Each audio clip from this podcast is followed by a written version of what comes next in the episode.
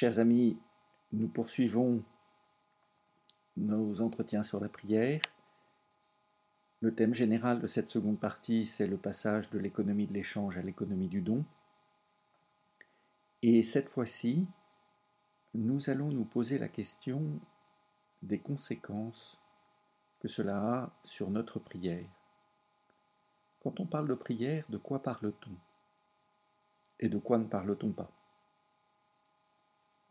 D'ailleurs, quelques formes de prière qui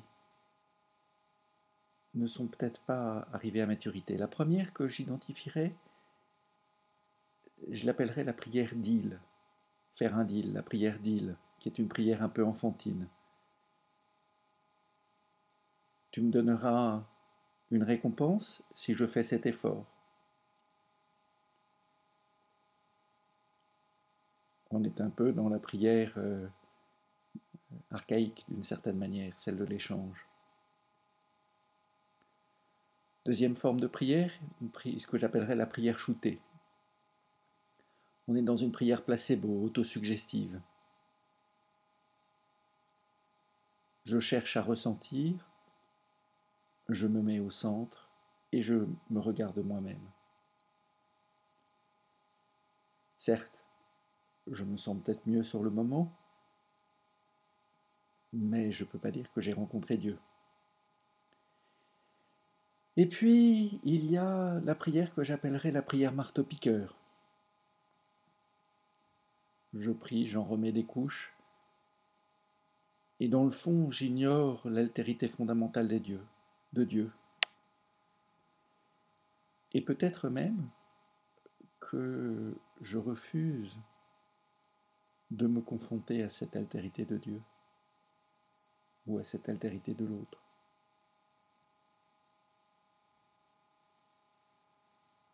Je pense encore à cette quatrième forme de prière qui est la prière convocation de Dieu, qui est d'une certaine manière une prière de désespéré, qui n'a plus confiance ni en l'homme ni en Dieu.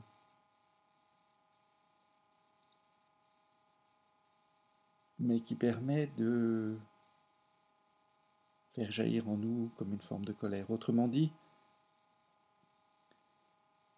toutes les prières ne sont pas égales et toutes les prières ne sont pas avec la même attitude et la même attention.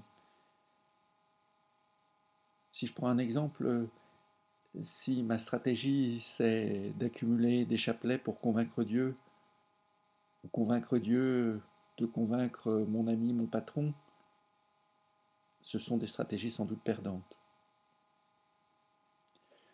Quel que soit le nombre de prières.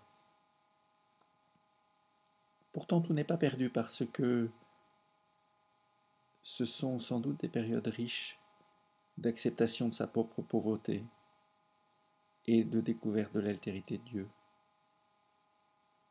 et de l'altérité fondamentale de l'autre également. Et sans cette altérité, pas de liberté et pas de don.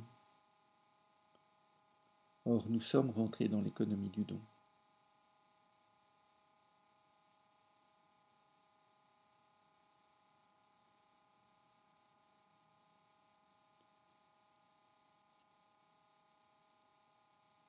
Alors qu'est-ce que c'est que la prière? Si finalement la prière d'île la prière shootée, la prière marteau-piqueur, la prière convocation de Dieu ne marche pas bien, ou du moins suscite en moi des interrogations ou font que je creuse, j'élargis mon cœur dans le désarroi, qu'est-ce que la prière? Alors, plutôt que de donner une définition, je vous propose de suivre un grand spirituel, Jean de Daliata, un Irakien, période, du 8e siècle, l'Irak, euh, pour nous, une terre des désolations. Il n'en a pas toujours été ainsi, et écoutez ce texte merveilleux. Tenez-le dans vos bras, comme Marie sa mère. Entrez avec les mages et offrez vos cadeaux. Proclamez sa naissance avec les bergers, proclamez sa louange avec les anges. Portez-le dans vos bras comme Siméon ancien. Emmenez-le avec Joseph en Égypte. Quand il va jouer avec de petits enfants, embrassez-le. Respirez sa douce odeur. Odeur de ce corps qui donne vie à tous les corps.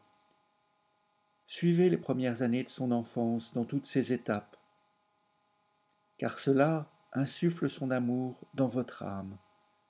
Attachez-vous à lui, votre corps mortel sera parfumé de l'épice de la vie de son corps immortel.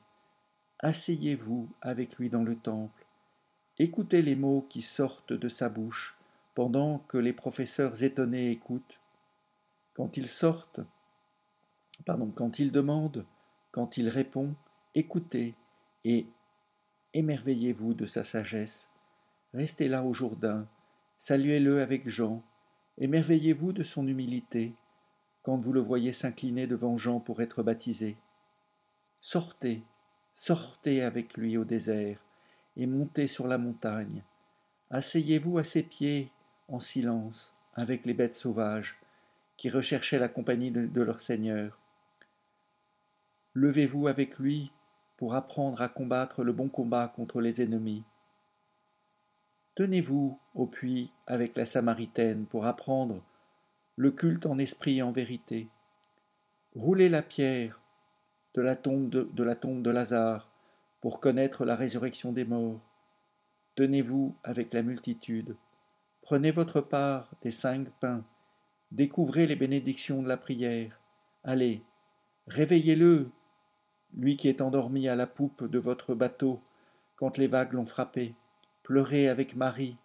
Lavez ses pieds avec vos larmes pour entendre ses paroles de réconfort. Posez votre tête sur sa, poitrine, sur sa poitrine avec Jean. Entendez son cœur palpiter d'amour pour le monde, pour vous, devenu morceau de pain, confirmé en lui pour toujours. Levez-vous. Ne cachez pas vos pieds, qu'ils soient lavés de l'impureté du péché. Sortez avec lui au mont des Oliviers. Apprenez de lui comment plier vos genoux et priez jusqu'à ce que la sueur se déverse. Levez-vous, rencontrez vos bourreaux, tendez vos mains aux liens, ne gardez pas votre visage loin des gifles et des crachats. Dénudez votre dos pour être fouetté. Lève-toi, mon ami. Ne tombe pas à terre, porte ta croix, car il est temps de partir. Tends les bras avec lui et ne garde pas tes pieds des clous goûte avec lui l'amertume du fiel. Lève-toi tôt alors qu'il fait encore nuit, va à sa tombe pour voir la glorieuse porte, la glorieuse résurrection. Assieds-toi dans la pièce supérieure, attends qu'il vienne alors que les portes sont fermées. Ouvre tes oreilles pour entendre les paroles de paix de sa bouche. Dépêche-toi et va à l'endroit solitaire Incline ta tête pour recevoir la dernière bénédiction avant qu'il ne monte.